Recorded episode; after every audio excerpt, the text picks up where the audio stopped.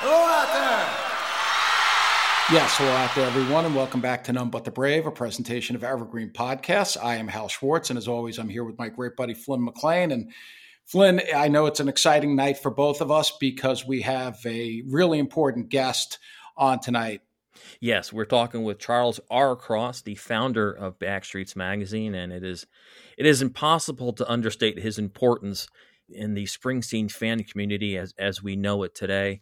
Going from those ads in the back of each magazine where people looking for pen pals and tape traders, all the way to today's uh, current BTX and the other other little fan communities as well, and it's all basically because of him. It's the truth, and there's no doubt there would not be a None But the Brave podcast if there had never been a Backstreets magazine. And we have appreciated so much all that those guys, Charlie, Jonathan, Eric, and Chris, have done for this show. And like everyone else, we're just really sad that the magazine is going away. And we'll get uh, Charlie's feelings on the end of, of the magazine, and uh, as well as some talk about the current tour. He was in the in Seattle on February 27th, and he enjoyed the show, and uh, he has some interesting thoughts about the set. He does, and we'll get to that in a moment. Since the last time we spoke to our evergreen audience, there have been shows in Portland and Seattle and St. Paul last night. Portland was a show that I went to, and I got to say, I really loved it. They've turned things up several notches in the month since Tampa. Now, we've already done an episode for our Patreon subscribers where I discussed my exploits from that weekend, so we won't repeat it here. If you want to hear that, just go to our Patreon page and check it out. It's patreon.com backslash NBTB podcast. And I'm definitely looking forward to the next time I can see the tour, even with the fairly static set list. But there were some tour debuts over the last string of shows. We got I'm on Fire in Portland. Seattle got trapped, and finally, Land of Hope and Dreams. And then last night's in uh, in St. Paul, Pay Me My Money Down and Working on the Highway. I know it's uh, not the direction people want want him to go in right now, but at the same time, you, you got to start somewhere in terms of opening things up. Curious choices to be sure. Now, pay me my money down, and I actually make a comment in our interview with Charlie that's coming up because we recorded that last night. That I thought that perhaps somehow pay me my money down is geographically significant to St. Paul. I don't even know how I came up with that, but it was also played in 2012 in St. Paul, which seems to be a huge coincidence. Why would that song have been played twice in that building? I don't think it's been played twice anywhere else. Is there some connection as to is it the lakes? I, I don't know. It, I have no idea. Maybe because the song is about guys uh, getting paid after being on a boat or and after delivering uh, stuff, goods, and pay me my money down when when we're done. But I don't know of any any other connection there. Isn't that weird though that it was played in 2012 and now it's played again in the same building? Just because if we go and count it up, that song's been played with the E Street Band 20 times, I think would be a lot. He did it quite a bit on the Wrecking Ball tour, actually, and actually hasn't done it at all since 2014 on the High Hopes tour. But yeah, he did it quite a bit in 12 in 12 and 13. And so he did it at uh, at, at MetLife at least once, and I feel like I've seen it other places. So I don't think its appearance is that unusual, especially when you have the horns on tour with you, like he did uh, obviously in 12 to 14 and obviously on the Seeger sessions back in 2006. I don't know. It's a curious one for me. Now, they did drop Johnny 99 last night, which sort of fills the same space, although Pay Me My Money Down was played in the Out in the Street slot. That's a very strange switch. Actually, I get it because out in the street has all that the fan participation on the whoa woes, and I uh-huh. think there is a there is quite a bit of that going on in Pay Me My Money Down. And in the set list, Johnny ninety nine was actually replaced by Working on the Highway, and that's kind of uh, I told Claudine last night, "Whoa, it's another song from Electric Nebraska." So it's still kind of in that same vein from the exact same sessions, actually thanks to Brucebase, I now have the total. You're right. It was played more than 20 times. It's about 35 times with the E Street Band for Pay Me My Money Down.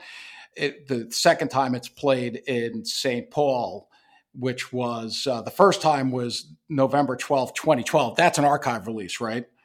I believe so. That's the second night yeah. in in St. Paul, and that included Devils and Dust and Loose Ends. Yes. And wasn't like was it Wreck on the Highway or Stolen Car was done in the first five or six songs, which I always thought was a very interesting choice. It just seems uh, coincidental to me that it showed up there again. So I don't know uh, what made him pull that song out. It was sound checked.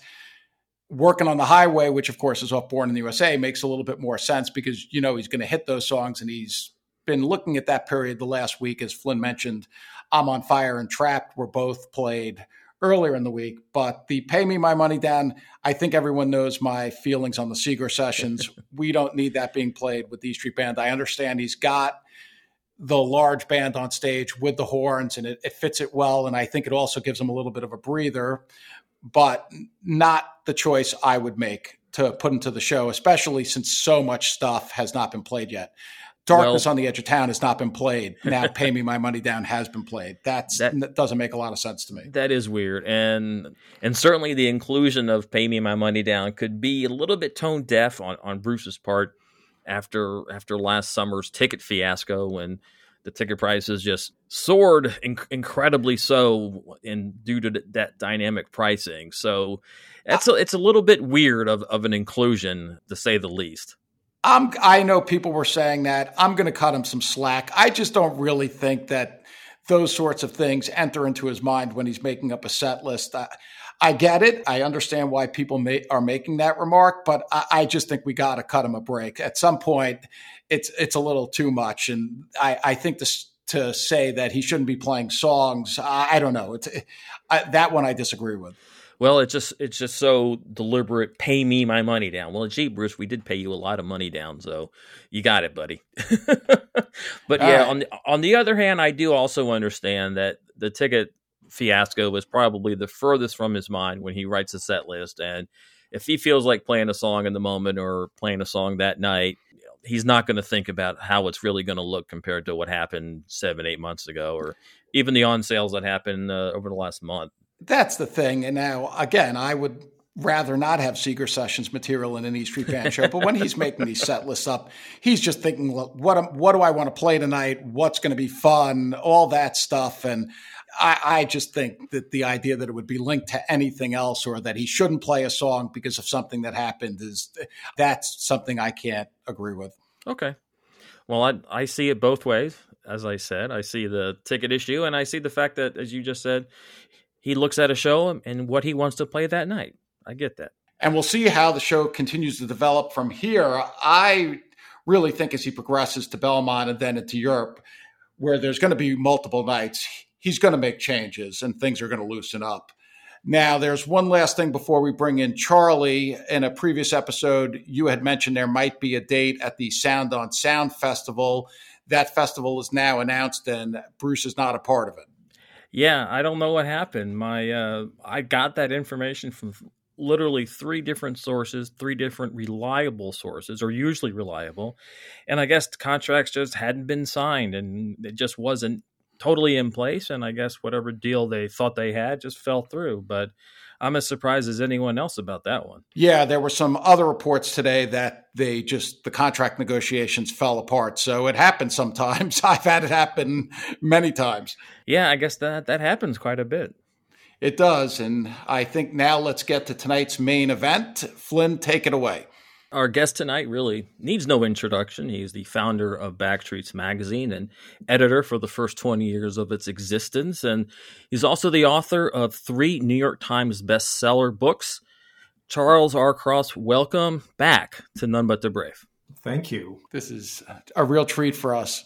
Very much so. Very much so. You were a legend back when I started reading Backstreets in the fall of 88. So this is uh, definitely a huge honor. Let me ask you first obviously Backstreets is closing. We've spoken to Chris, and I know Flynn has heard that he does not really want to talk right now. He's going to let the February 3rd statement speak for itself. And he's the voice of the decision to shut down the magazine. But you are the founder, it's a huge part of your life. How are you feeling now that it's going to be over? Yeah, well, I, I you know, I can't help but feel some level of grief both the idea of uh, Backstreets no longer existing. I mean, in addition to starting Backstreets and contributing to it for however many years it's been uh, 43 years Am I doing the math right, or am I? Yes, just, just over forty-two. Forty-three years, which is you know a lot, lot of my life. It's it's also been something that I go to as a user, and when the tour started, and I wasn't able to kind of go to Backstreets and be updated on things, I felt the grief from that side of it as well. Um, yeah, I mean, you know, the decision. Um, you know, Chris wants to be the person to talk about that, but I think, and I'm writing an editorial for the for the final issue, so I, I have my piece on that. But but one thing that everybody needs to realize is that this isn't necessarily the story of the end of Backstreets; it's the story of the end of print. Uh, you know, there's a little. I've had people write me and go, "How can Backstreets close?" and you know, just two weeks ago, Parade magazine, which had been in the Sunday newspaper for a hundred years, announced they're no longer going to publish. And you know, so many magazines I've written for as a journalist over the years don't exist anymore. So, if someone thinks the the brain trust of Backstreets, me, Chris, and the other editors can figure out the paradigm of print, and we should have been able to figure it out better than Time Inc. and Entertainment Weekly and Parade magazine, they're they're they're dreaming up high in the sky. I mean, it, it just there is the reality. The internet has, uh, you know, Bruce Woolley said the video killed the radio star, but to some degree, the internet continues to kill print and the idea of print as a as a forum. Uh, and that's really sad for me. Beyond Backstreets, you know, I'm a journalist and have not had a job in pretty much my entire life. Um, so I miss uh, print. I, I love print and I loved getting Backstreets in the mail, even when I wasn't the editor and publisher anymore. And there's some sadness on my part to go. Are the ones on my shelf the final ones of both Backstreets and a, a hundred other magazines that no longer come out? Looking back on, on your 20 years when you were the editor, what uh, what events do you guys think you really nailed your, your, your coverage of? Well, certainly the live shows. Um, you know, Backstreet started because I uh, felt like it seems absurd to note, but I felt that the press wasn't covering Bruce Springsteen enough. that not enough people knew what a great live act he was. That literally was my motivation, and that, of course, uh, the the story of Backstreets really began in about 1975 it, the magazine didn't come out until 1980, but I was writing for a college newspaper, you know, 17 years old or something in, in that year. And, uh, and Bruce came through town and um, the editor of my college newspaper had me write a story and then killed it. And uh, I've, I've written about this many times before in Backstreet, so there's no, I'm not giving away a secret I haven't said before, but uh, I do cite that in my editorial coming up. And you know, the editor took uh, copies of my copies of Time and Newsweek and and cut them up and spelled out the word hype and then illustrated my story that he rewrote to say Bruce was just hype to totally spin it a different way than the story that I'd written. So my story got killed. And in a way, that was the seed for Backstreets. It was like, you know, it's been said many times before if you if you want a voice, own the printing press. And uh, you know, starting a fanzine or a magazine is a way to do that. I've, I've done that now with a few magazines.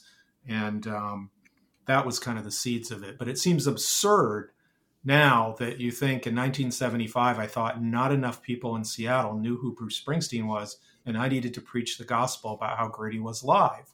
But that story I've heard again and again and again from people that are that are from that era. Um, one guy that uh, I went to the concert with in Seattle um, uh, last week. Uh, he saw Bruce in 1973 at the Troubadour. I think it was 73. He, we couldn't quite figure the date out, and I haven't looked it up. But he he saw a CBS record showcase, and you know we're all there talking about how many shows you've seen and all that can kind of be a badge of honor. But sometimes people really get off the off the deep end on that, thinking it somehow makes your relationship with music more special. Um, here, this guy saw Bruce in the Troubadour. Um, that's and we're just like, okay, we bow to you. Uh, yeah, and and then and then of course it can be argued that guy can say it's all been downhill since then. Um, you know, many of us on this tour have multiple feelings about how this tour works or doesn't work. And, you know, but but the people I know that saw those shows, they almost all universally say, unless you were, you know, you saw the 1976 tour or you saw 10 dates on the Born in the USA tour, you know, in the first week, you know, um, people, it, it, they kind of debate it like, you know, it's a vintage of wine and like Beaujolais, you know, um, 1973 vintage was better than a later one, but it's, it's still delicious wine. And, uh, you know, but, but Backstreets was started by me wanting to preach that to other people. That was my concept. And I, am in my long-winded answer. Your question was, what did Backstreets do the best? And in my opinion, the very best thing it did was cover the live shows as if they were a news story. And over the years, by doing tour reports, both in the magazine and online, we were really able to capture uh, the essence of what those live shows were like with photography, with notes, with alternative set lists, with what was paid played in the sound check. You know, we were able to really cover those. And maybe with this tour as it is, um, you know, the decision to end Backstreets happened before the tour, but given that the set list is varied about 2% from show to show, or I don't know what it is statistically, but not very much. Uh, I don't, maybe even the purposes of that uh, in the internet age and in this current tour has sort of gone by the wayside as well. I think that will change, but we'll get to 2023 in a minute. I want to talk more about the legacy of Backstreets because when you started in 1980, you couldn't have imagined. I was blown away myself that the closing of the magazine was covered by every major Hollywood trade. It was in the Washington Post, it was in the New York Times. You've really created an amazing legacy here. And I think it stands as probably if not definitely, the best publication ever dedicated to a single artist. Did you ever think that that would be the case when you were handing it out outside the Seattle Coliseum in 1980, that it would rise to that level? Um, you're going to laugh at this, but maybe I did in a way because you you uh, you sort of go into the idea of either writing a book or writing an article or doing a magazine you kind of have to go into that with a little bit of hubris to even get the idea off the ground. Um, you know, we're talking now about the end of print and how many print magazines are failing. But I remember even at the period that Backstreets was starting, the statistics for how many magazines start and fail within one year or two.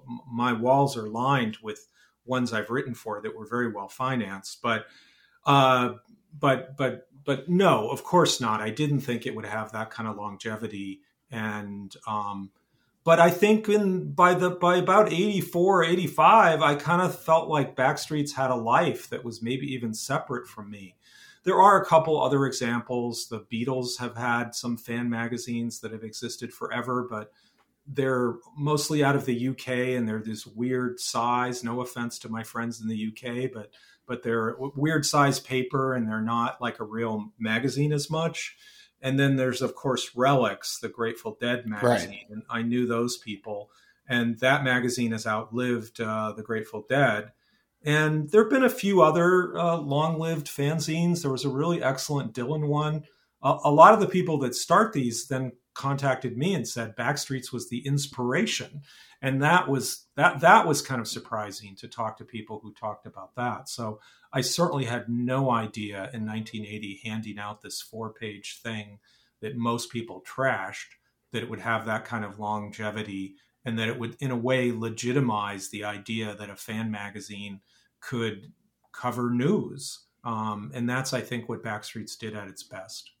Absolutely my name is Cindy Burnett, and each week I interview at least two traditionally published authors on my podcast, Thoughts from a Page. We talk spoiler free about their books, so you can listen whether you have read the book or not.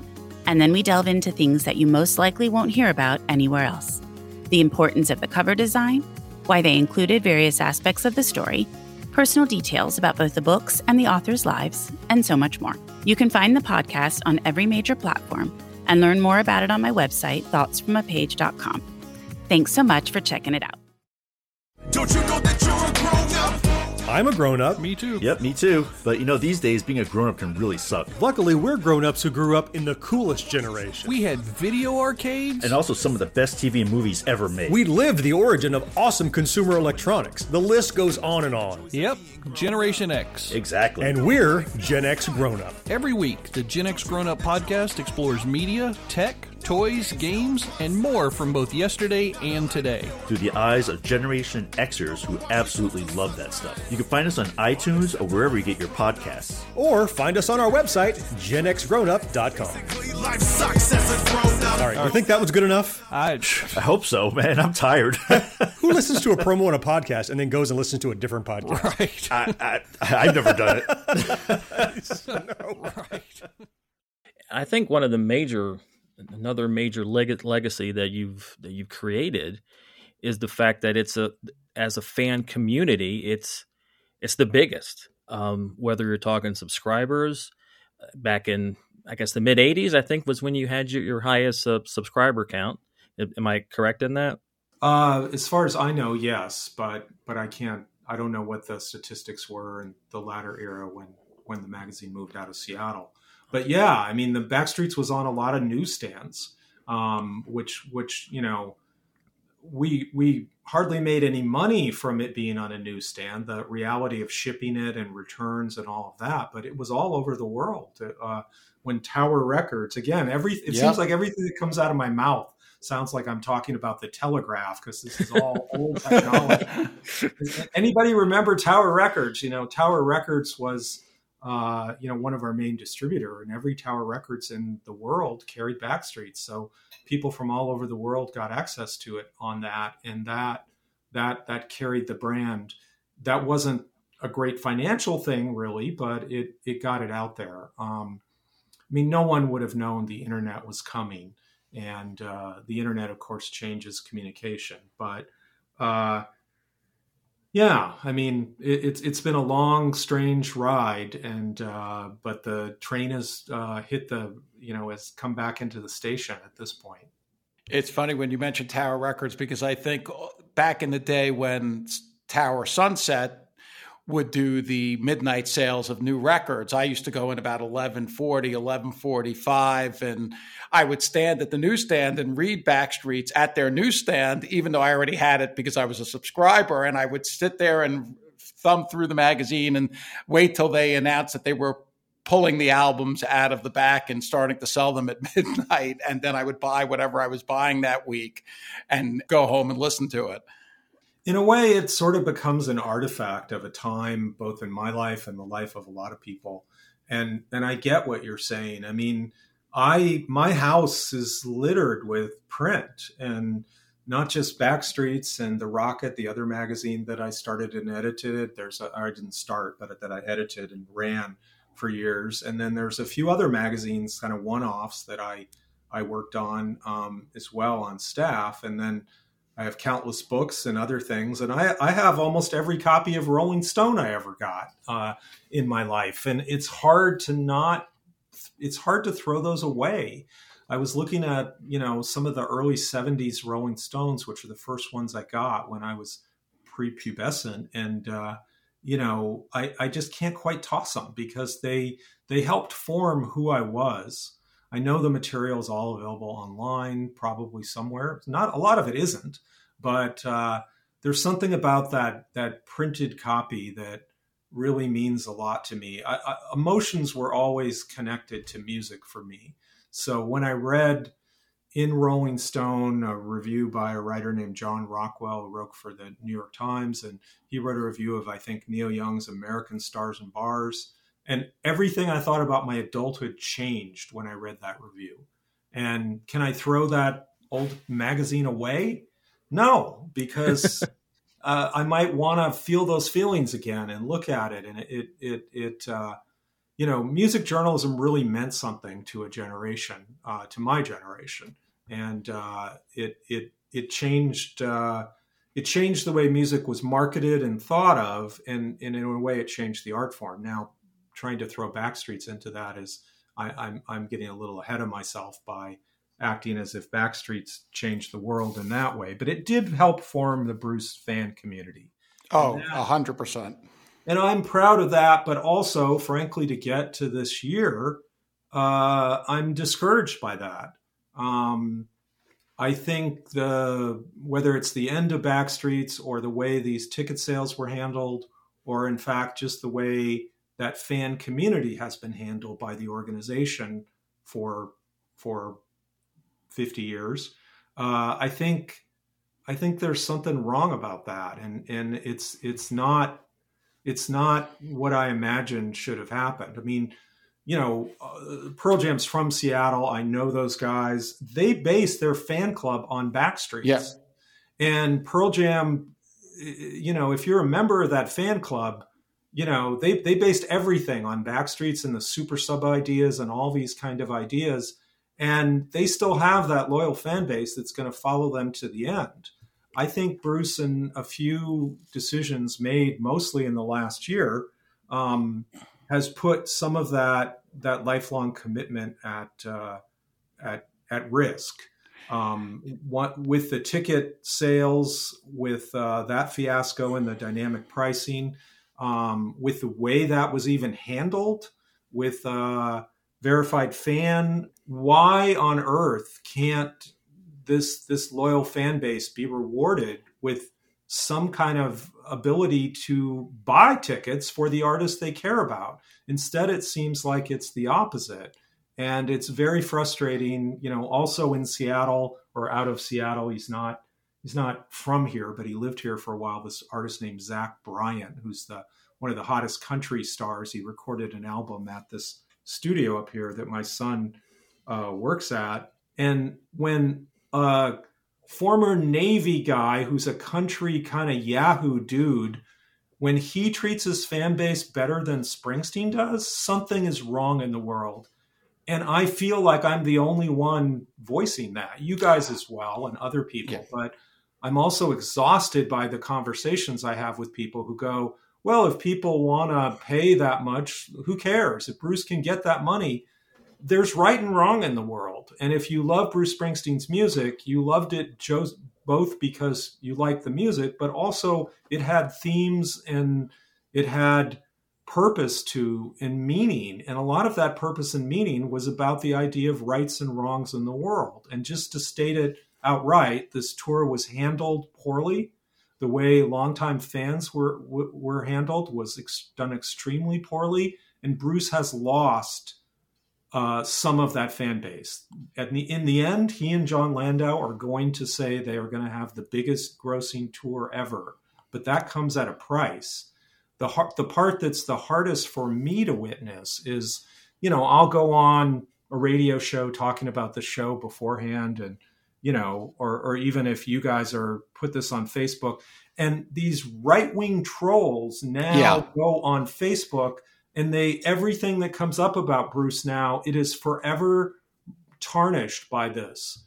And you can't argue back and say it was a great show, it was worth the money. You can't argue that because the way Bruce and Landau handled this was done so poorly that they don't have the capacity anymore to have a pushback on that. They went for the money and they, you know, everybody's got a right to make a living in this world yes, this tour is expensive, but the dynamic pricing should have had an upper limit. There should have been percentages. And I don't know this for a fact because I didn't witness how the sale went, like looking over Jon Landau and Bruce's shoulder. But I have other friends that are artists, and they have told me absolutely this is not Ticketmaster. Ticketmaster ends up being the evil. Every single decision involving tickets with how much the tickets are going to be and what percentage the dynamic pricing is going to go up and how quickly it's going to go up and is there an upper limit those are all decisions that are made by the artist so those decisions were made either by bruce or Jon Landau one and the same and i tried to get taylor swift tickets i can tell you that the dynamic pricing on her from my experience was about 30% what it was on bruce springsteen I've tried a few other hot in demand tickets. I have not seen a show this year, whether it's Madonna, uh, McCartney, Taylor Swift, no one had the dynamic pricing thing go up as much as Bruce. So the people that paid four or five thousand dollars, of which a lot of them have contacted me, heartbroken. They thought that was the value of the tickets, and these are long-term fans. And in the end, they were suckers. And Bruce should never have treated his fans that way. A hundred percent, and we've talked about this extensively, especially allowing the dynamic pricing in that first on sale back in July to just spiral out of control. Uh, as Flynn will attest, I, I've said this a million times. I do sales all the time. I had never seen anything like that. Stones, McCartney, it just they somehow they blew it big time, and they were rewarded with just the worst publicity you could possibly experience. I also, uh, in terms of mentioning Pearl Jam, I do want to point out because we've also talked about this extensively. They used verified fan and dynamic pricing on tour 2022, and the difference is what you just mentioned. They have a mechanism with the 10 Club to allow their biggest fans to easily get tickets for 150 bucks, and then the people who aren't members of the 10 Club, if they want to pay $800 they had a chance to join the 10 club. They obviously decided not to, or they're people who just are happy to pay whatever they're going to pay. That's their right. But the mechanism is there to make sure that the biggest fans have an easy route to tickets. And you're 100% correct. That does not exist for Bruce. The verified fan usage to me is even worse than the pricing because to tell me which has now happened numerous times, that I am not even allowed to look for a ticket is just absurd. And we've heard this over and over again from from other fans. I just don't know how they have allowed this to occur. Yeah, well, uh, I I have my suspicions on who was involved in that decision. I think it boils down to two people um, whose names I've mentioned, but you can't blame it on Ticketmaster. You can't blame it no. on anybody else. And the thing that was also heartbreaking to me, as you said, maybe the first week was a disaster. I thought they would adjust it, but I tried to get tickets for Vancouver, which uh, is in November, if I'm remembering correctly, but the tickets mm. only went on sale like 10 days ago. Same dynamic pricing. The first tickets I got offered in Vancouver were $5,500 Canadian. Now, admittedly, that's a little cheaper than the $5,500 I saw on the Seattle on sale, but not by much. That's still a $4,200 ticket, and that's crazy. And um, they don't seem to have adjusted the paradigms, the the percentages, and they don't seem to have an upper. They must have some upper limit but whatever they have, it's absurdly high. Um, these tickets are not worth five thousand um, dollars. No. And then to even make the sin worse, Bruce's comments to Rolling Stone, the only thing he said, which I think he waited 45 days or longer to respond and say something. Uh, here's a guy that if something politically was going on, he would he would be on something right away and and make his voice heard when things were wrong. His when his only comments are this is an expensive tour and if anybody has a problem they can ask for a refund on the way out. I didn't see a refund stand in Seattle. And I do think there's a potential that Bruce may open himself up for a class action lawsuit. I know enough people that are really hurt that they bought the idea that they had to pay this. And I saw the Seattle show. It was great. Was it worth $5,500 for the people that paid that much? It was not, in my music critic opinion. But of course, that's up to everybody. It's a it's a it's a it's a free system. But this just should never have happened with Bruce Springsteen. I, I I, I it, I'm aghast to even think that the fans would have been treated in this manner, um, and and that it would have gotten this far out, and that they wouldn't have adjusted it. You know, there was a point where maybe the first few were screwed up, and then maybe Bruce could have said, "You know what?" in in in Seattle, where people got screwed, I'm going to play three songs in the square. You know, whatever. Give give give give people something that they feel they're getting some added bonus or I don't know. I, I personally think they should cancel the sale and redone it all with a upper limit on the dynamic pricing. And that there are artists who've done that. That's not unprecedented. I think that's what should have been done, but they had no intention of doing that. It appears. No, they have gone full full money on on this one, and it's and they don't care. I was actually more aghast at what Landau said, uh, which was which that article came out right after the ticket sales, where he basically said that you know X percentage of tickets were affordable, but he wasn't the one buying the tickets, and I think he may have lost track of what actually affordable means. Well, it depends if you're talking about French fine art or you're talking about tickets and you work a real job. But um, you know, the affordable, and there have been one or two. There's one prominent Backstreets contributor who seems to go on Facebook every day and want to argue that who can prove how many tickets were sold for that much? There were people that bought them at XYZ price. Not that I know, you know, um, almost everyone that I talked to paid, if they didn't pay dynamic pricing, they paid sig- a significant amount. Let's talk about the music. The ticket we know is a mess. It's just insane that they allowed this to happen.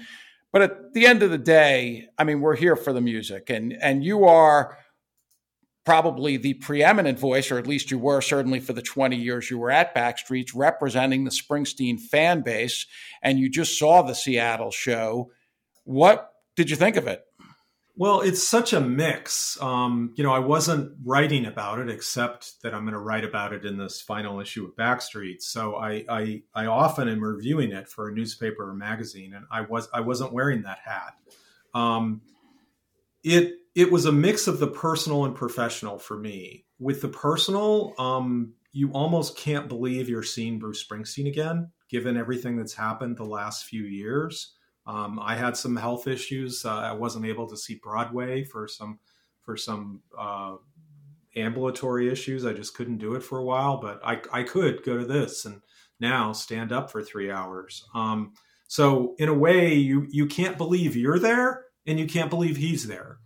And you're, of course, the initial feeling is you can't believe he is that kind of freak of nature. And at his age, being able to play that well, um, and to play for that long is still shocking to me. Uh, I felt that seeing Bruce in 75. I, I feel it seeing in 2023. Um, he is a freak of nature. Uh, and I think musically, the one thing that I came away from the show more than anything else was just to go, that guy is a kick ass guitar player. Um, why did they ever bring any other guitars in? No, no offense to Nils and Steve, but but Bruce is just an incredible guitar player, and that came through in a way that I guess it hadn't before for some reason. Partially because seeing somebody his age, uh, seventy-two, gonna turn, or is he seventy-two or seventy? He's actually on the ver- he's seventy-three, going to be seventy-four later this year. Seventy-four. To see a seventy-three-year-old, I mean, I saw Dick Dale and a number of other people who lived old and were incredible guitar players, but but there aren't a lot of 73 year olds that can play like that um, you know in, in that amount of physical energy so i was i was blown away by that the other thing was just I, there are parts of it I just absolutely loved, and I'm like, I'm back, baby. You know, it's kind of like an Arnold Schwarzenegger, you know, refrain. I'm here, and then there was a part of me that just like I just want to do this every night and follow it like I did the Born in the USA tour, and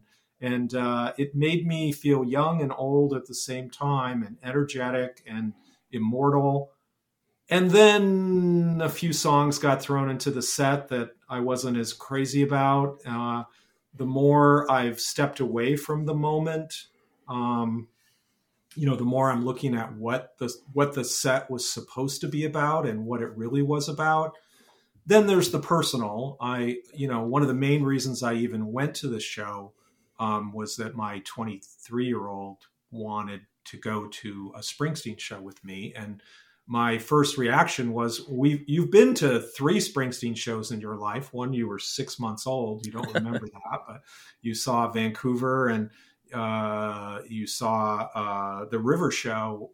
You've seen the best Bruce Springsteen show you're going to see. It's that's a little sad to to know that going in in a way, but but that's also partly mortality. Um, but the guy that was with us that saw the 1973 Troubadour show probably felt that too. He's already seen the best show he's going to see. Um, so a lot of it for me was to be there with my son, to have the song Backstreets come on, which not just because I named a magazine after it, that is the musical moment of this show. That that song is played with more passion and more power than any other song in this entire set, in my argument. But then to also have my 23 year old, you know, put his arm around me and we watch it together, he knows it's mixed emotions for me. I started this magazine. Did I think Bruce and john Landau should have supported this fan community more? Yes, I do. Um, so there is a little bit of uh, sour grapes to some of that. Do do am I upset about the ticket price? Yeah, I am.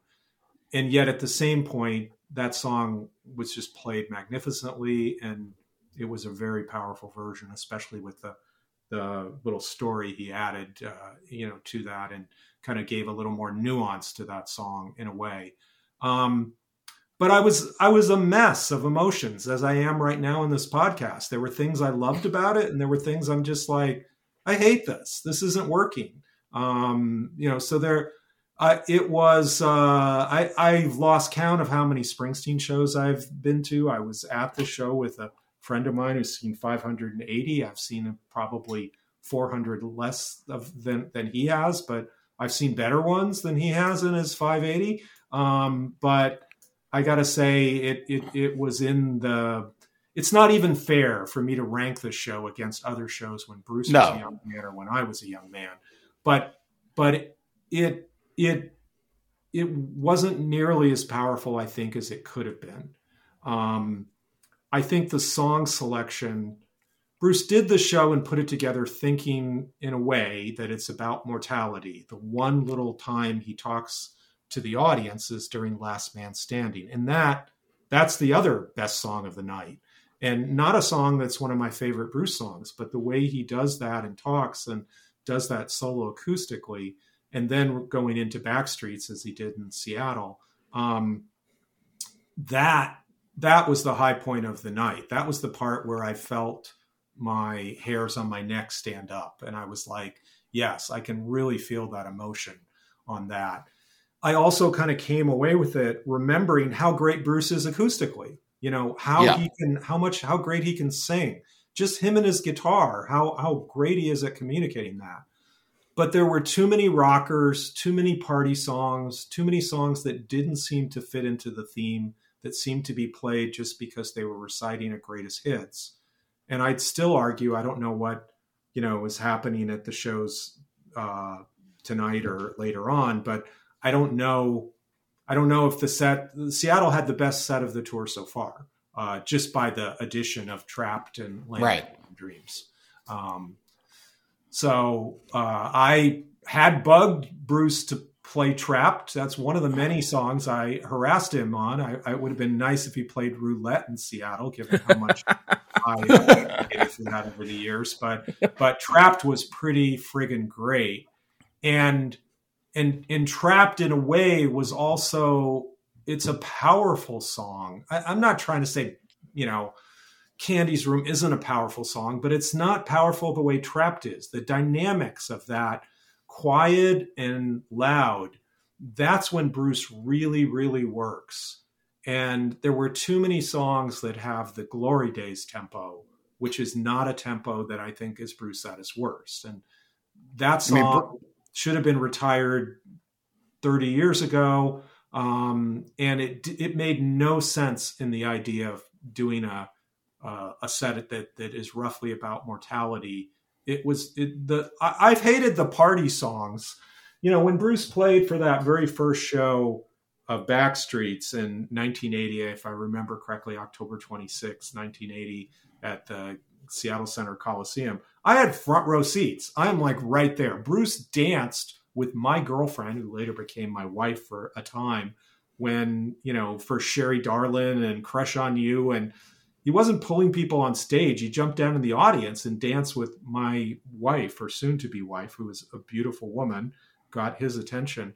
I hated the party songs then, uh, uh, even though I love the river, but they really don't work when you're trying to also do Last Man Standing or I'll See You in My Dreams. There, there's a dichotomy between that that that doesn't work, and so you know, again, this is all nitpicking. Bruce doesn't care what I'd say drop out of the set list, but if he ever did, drop out Johnny 99. That's great. Burning Train. Drop out, you know. Wait, did, wait, did you just say drop out Burning Train? Yeah, I dropped that out one out myself, but. Um, all right. So we're all about uh, the new stuff. We want to hear that. Yeah, I, I get that, but drop out Wrecking Ball, play it only in New Jersey. Don't even play it um, in New Jersey. Yeah. Uh, you know, I, I love 10th Avenue Freeze Out, but you don't need 10th Avenue Freeze Out, Dance in the Dark, Glory Days, Rosalita, Born to Run, and Thunder Road. If you can drop Born in the USA, you can drop Dancing in the Dark. If you can drop Born in the USA, you can drop Glory Days. Yes. And so you have a set that at times was very focused and and you know you know we got trapped we got land of hope and dreams which is one of my favorite Bruce songs of all time, and it's a great way to end a concert. Um, you know, uh, I, I, don't know that that's the way I would recreate it, but I don't manage Bruce, and uh, you know that's even leaving out. Let's play some other rare stuff for the fans that have followed this tour. You know, show to show. That's the other thing. The long term fans aren't going to get rewarded on this show by is it worth going to Portland? How you were in Portland, you know, yeah, you would have gotten trapped and you would have gotten, but is that worth an additional thousand dollars or more investment? I don't know, you know. Um, uh, but I don't expect somebody who's 73 to be mixing it up and playing audibles every night. A- well, he did last time out, so I'm I'm kind of hoping that that he he resumes that when he finally allows himself to open up the set list and get away from from this incredibly focused show and start doing what he did at the end of 16. Well, I think when he gets to cities where he's playing multiple nights, it's going to open up. I, I just don't believe he's going to play the same set every night in Dublin, where there's three shows, or in New Jersey, where there's three shows in the stadium tour. So we'll see. The similarity of the set list from night to night doesn't bother me as much as some people because I know he is playing one show per city. And the truth is, even Flynn and I, that's why I've only been to t- two shows. He's only been to one show. We kind of suspected this was going to happen because several of the recent tours have started more static before he opened them up. But I, I do think you you touch on an interesting point, especially with something like Johnny 99, which is not a greatest hit there's really no reason Johnny 99 should be played every night. It's not a, a song that fans are waiting for.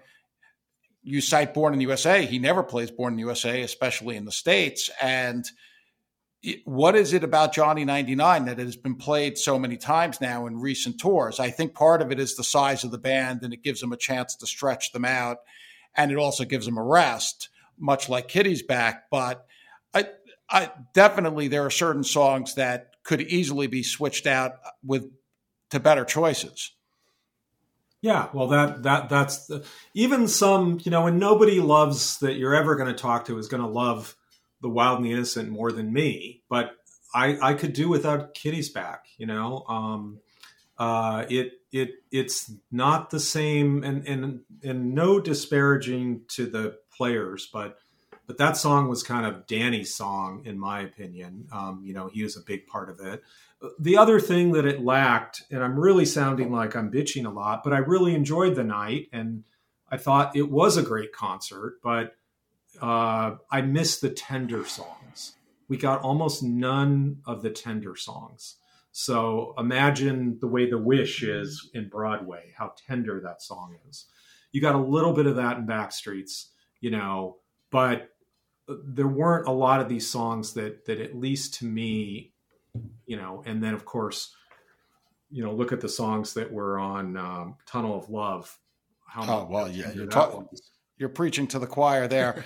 I do think to to be fair, uh, looking at the show, I, I think it is difficult for audiences today. You know, we have to look at where we are. Everyone has a cell phone, and I don't want to sound like, oh, Uh, you know, 30 years ago we did it this way. Like, but everyone has a cell phone today. They're they're out, and people are watching shows differently. So I do think all artists, including Bruce, he's got to give the audience some of the stuff that you're talking about, whether it's Dancing in the Dark. I don't think it has to be Dancing in the Dark every night and Glory Days every night. He could rotate them to other hits, but he's got to give them some red meat because he is doing Last Man Standing in a very quiet arrangement in an arena before 18,000 people. He is ending the show with I'll See You in My Dreams, which is a gorgeous again, very quiet arrangement. So I, I think the way today's audiences are, some of it just has to happen. I it, it I don't think we're going to see shows from Bruce or anyone else. I, I found this even with Pearl Jam last year, and certainly with other artists I see.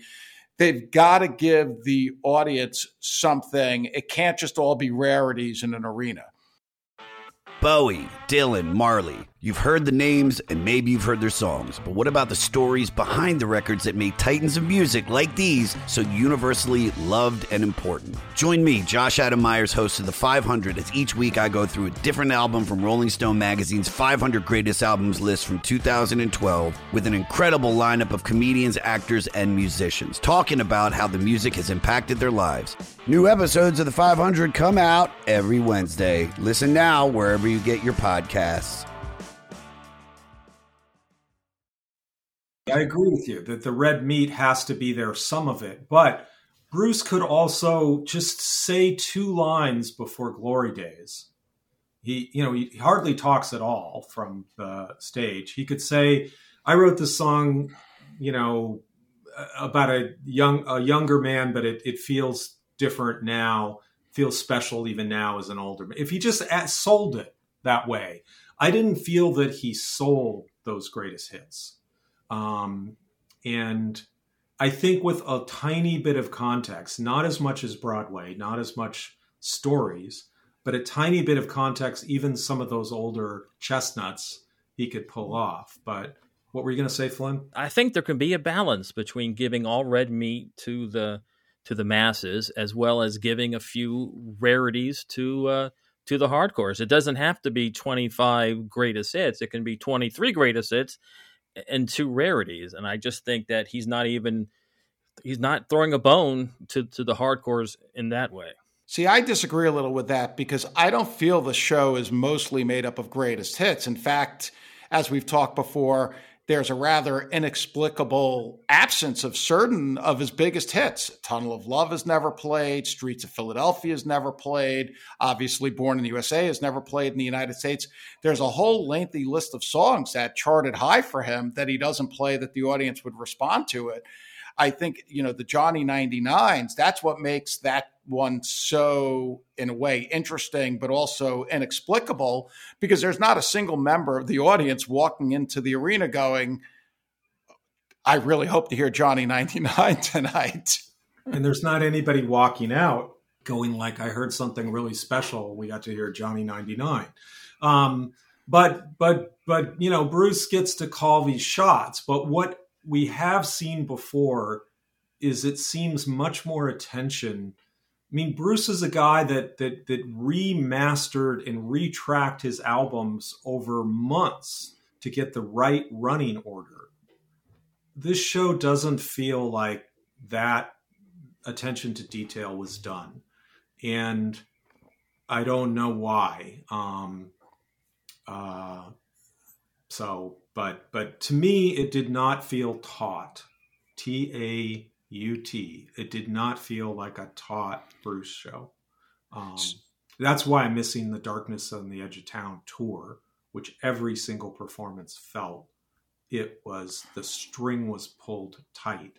Now at 73 can you do that? No but the way the set was at that point it it felt on fire every night speaking of you know hits, "I'm on Fire" was also a huge hit.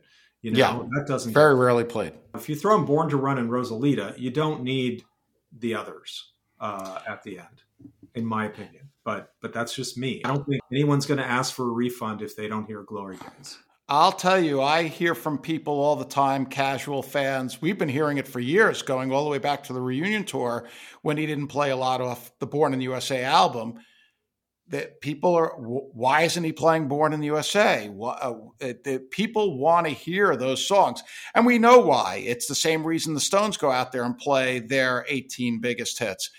People want to connect back to their moment in time when they first heard these songs and it's totally understandable. The thing I think about it is that I really, and we talked about this in the episode we did for our subscribers last week. I, I'm totally blown away by the level of performance considering the ages of the performers on the stage. It's really remarkable. And and what I want to take away from it is if this is the last time, I really have both nights that I've seen the show felt a, a, huge sense of joy. I think you mentioned it a little earlier that I'm in the audience. Bruce is standing there and, and playing rock music, and we're having that communal experience. And someday in the near future, we're not going to have that. Yeah, absolutely. So let, us leave the nitpicking aside and say the musicianship of the E Street Band. I also came away just stunned by that. Uh, I forget how old Max is, but if there is another drummer his age that is as sharp as he is, I I don't know it. You know, outside of jazz, um, because he is just a powerhouse. Between he and Gary, they are just lock on solid. Um, you know, the entire night. The horns are great, great nuance, great great subtleness um, when they're used. Uh, I wanted to hear him do something like throw in. You got the horns. Bruce joked at some point about I don't want to go home. Play that for God's sakes, you know. Um, but uh, you know, it's a great band. Even the the background singers are great. Everybody on that stage is playing at a level of musicianship. Um, you know, I'm I'm. It's kind of sad for me to even see how great Jake Clemens is because it it it makes me miss his uncle and also reminds me there were times Clarence wasn't entirely sharp for an entire show. But you know, he he he gets almost more uh, spotlight than any other member of the band, and uh, um, you know, I I don't know, they all were phenomenal. They they all played great. They were amazingly tight. Um, and then above it all, Bruce on guitar just made me remember that when he started, you know, he he wanted to, you know, wrote a letter to Jeff Beck, wanted to be a guitar slinger, and wanted to essentially be the Allman Brothers when he started out, and he's achieved that. Um, you know, he he is that level guitar player at his age, and that was phenomenal. I'm just going to interject. We actually do have two tour premieres tonight on the show going on at St. Paul. Pay Me My Money Down, which I think is thematic to the area in some way, and Working on the Highway has been played tonight. All right, I'm so glad I missed that. Working on the highway for me for for 40 or however long it has been is like the cue to go to the bathroom. Uh, yeah, but uh, well, you followed the you followed the Born in the USA tour. Uh, how incredible was that on a night to night basis? It was incredible, and and it also was. It was, even those shows were different quite a bit from show to show, not just with song selection, but with performance. And uh, I could handle working on the highway the first thirty times I heard it, but you know, uh, but yeah. Um, you know, Born in the USA was a great tour. It's not my favorite Bruce album, and we're talking about everyone. That's the red meat everybody wants. It's the album that he unfortunately sold the most of and is known the best for. Um, but the Born in the USA tour wasn't every song from Born in the USA every night. You know, he was still working that into the the body of work, and um, there was still a story of a kid growing up from Jersey and and uh, that, that was sort of being weaved into the Born in the USA tour. Um, I, I just wish on this tour that the idea of mortality, if he would have spoken a few more times and thrown in a couple other songs that had done that, I think the emotional impact of the the the tour would have been so much greater. But I'm glad I missed working on the highway. I'll tell you that.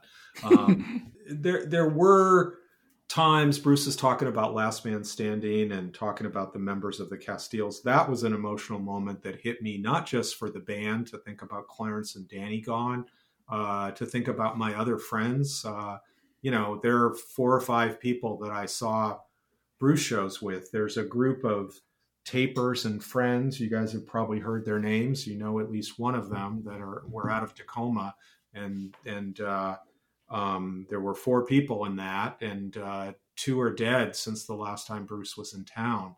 And those guys made tapes of every show I ever went to. So I would hear the show later through their ears. And and those two guys, Stan Gutowski and Jared Hauser, it just made me really sad that I was seeing a show without them, um, and that that they were gone. And my best friend in the world saw every Bruce show that I saw after '88 with me, whether it was Christic Institute or Bridge Show or something. He always went with me, and and and he's died since the last time Bruce has toured. So there was a lot of thoughts of that in my mind, and then also I could feel I could feel that grief and loss from Bruce.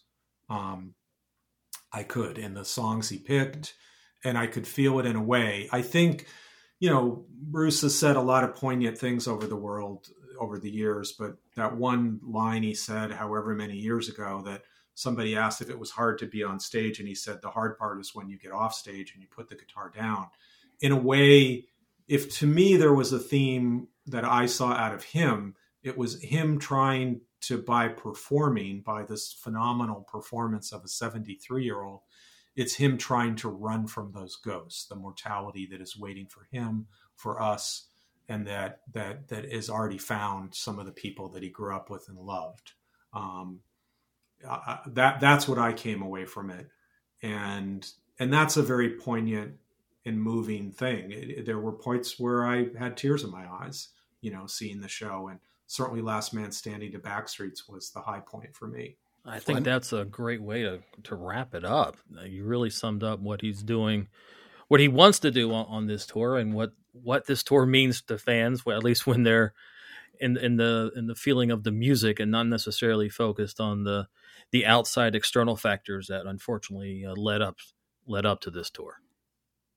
Yeah, and part of the hard part is you walk into the venue, you know here I am jabbering on about darkness, and um, I'm not sure if I can remember the date off the top of my head, but when he played the Paramount in the summer of 1978, you know, I had second row seats to that. You guys are too young to imagine that, but you know, my girlfriend at the time and I got in a huge fight like moments before the show started. So even one of the greatest shows I ever saw in my life was tainted by that we we always have these experiences but in a way i think the music is there for us it's almost even better if you've had a bad day when you walked in um, because the music carries you away to this place of imagination. I felt that at times on the show but admittedly i i didn't feel it as much as i have on other shows. I felt my mortality i felt bruce's mortality i felt the souls of the departed um, and but I'm not sure other people that don't follow Bruce as closely would have come away with that theme. That's why, in a way, I thought he needed to sell that to the standard greatest hits fans more because that's a powerful message. And uh, but that's what I came away from it from. And I sure as hell hope I live to see another Bruce Springsteen show. Um, maybe one without working on the highway, uh, maybe one with you guys in the crowd, maybe one, you know, I, what I want again is I want the Christic show where everybody comes together for one show, where you feel like everyone you know is in the room. And I may never get that, but um, that that's my fantasy Bruce show of the future. Something where you don't know what's going to come out of his mouth at any given moment, and uh, um, you know, let's hope I live that long. Let's hope my Christmas wish 2026 I get that show again. But if not, I have tapes in an analog world on cassette that, that that that bring me back to that moment. and we have digital thing for the chance to talk to you guys, which I was excited about, and it uh, makes me feel good to talk to you guys because it just reminds me I'm not the only person who this stuff means a lot to. I think that ultimately in the end was what Backstreets also did is it made you feel not crazy. You felt like there were other people that this meant a lot to. And that's what your podcast is doing. That's what Backstreets did for all those years. It it felt like you weren't alone. And uh, so I appreciate the chance to talk to you guys about it. No, we really appreciate you being here and as we said when all four of you guys were on, uh, what it meant to us, especially me in the 80s, to have Backstreets out there and to read what was going on. And it did connect me to other people, even though I didn't know them. I didn't know you. I would call the hotline and hear Eric. I didn't know Eric. I, you know, I never thought that I would know Eric. And it just it it gave life to something that was just going on really in my bedroom at the time. Uh, you know, I had seen one show and it was just like hey this is happening out there. There's this community and you can go and, and meet people and have friends who have the same uh, love of the music. And uh, that's really what it that, that's what our podcast is about. And 40 years later you know flynn and i together and the people we go and hopefully we will see a show with you one day. That's what it's still all about. So even with all the other noise and the crap going on uh, that's why i still love it yeah, Absolutely. Yeah. Yeah. Well, yeah. maybe the dynamic pricing uh, will go the way of the telegraph machine, and uh, um, maybe there'll be a better future with uh, with an easier access. But I'm willing to have my eyeball scan to prove that it's me, and to uh, not go if if I get sick, I'll just eat the ticket. I would prefer that than the system that's out there now. So maybe I'll become a Zach Bryan fan and you know I'll start a fanzine about him, uh, but maybe not. Um, I, I would just like to be verified one of these days.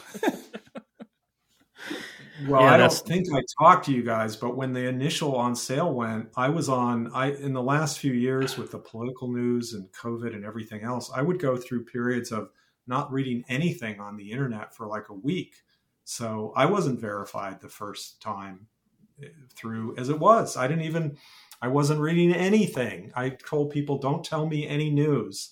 Even if it's a Bruce Springsteen verified on sale, don't call and tell me anything that could potentially be bad news. So, yeah, it, it it doesn't make sense to me. But we will let you go. The one thing that they definitely blew many years ago was not having some kind of ticketing apparatus, which so many of the other bands are using incredibly successfully. So we can beat a dead horse on that. It's obviously not going to change, and uh, you know that's just a mistake that they made.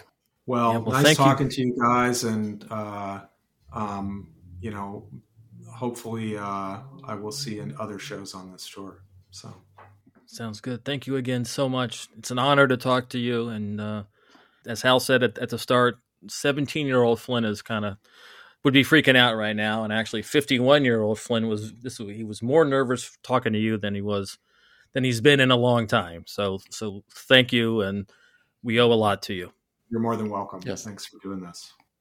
Once again, that was Charles R. Cross, the founder of Backstreets. And again, just what a treat for both me and Flynn to have him on.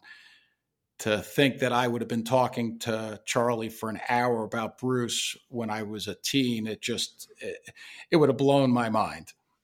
Oh, absolutely. Blew my mind tonight. As 51 year old Flynn and, and 17 year old Flynn, as I said, would have been would have been losing his mind. So yeah, that was a tremendous honor, and we really appreciate him coming on. And again, we just want to let the audience know that we've also asked Chris Phillips from Backstreets on to discuss his decision to shut down the magazine. So far, he has respectfully declined. But if that changes, we will look forward to talking to him at some point in the future. And with that, I'm going to wrap things up. None But the Brave is produced by Bull Market Entertainment and presented by Evergreen Podcasts. Our Patreon page is patreon.com backslash NBTB podcast. If you want to reach out to us on Twitter, there we're at NBTB podcast. So for Hal Schwartz, I'm Flynn McLean. Thanks again one more time to Charles R. Cross for joining us, and we'll see you further on up the road. Thank you so much. We'll be seeing you. Well, hey, friends, my name is Zach Lupetin. You may know me from the band Dust Bowl Revival, but I also host a music discovery podcast called The Show on the Road. For the last five seasons, I've been able to dive deep and have intimate chats with folks like the Lumineers, Ani DiFranco, Vulfpeck, Keb Mo, Lake Street Dive, Bela Fleck, and more. So, guess what? After 150 conversations with some of my favorite songwriters from around the world, we are bringing brand new episodes to the Osiris Network. New interviews and intimate acoustic performances will be coming at you this summer. And which episodes are coming next, you ask? I am Zach Goode, the lead singer for the band Smash Mouth. Our band is called Milky Chance. We are based in Berlin. My name is David Shaw. I sing and write songs with my band, The Revivalists. Trust me, these conversations go some wild places. So subscribe to the show on the road on Osiris, and we'll see you soon.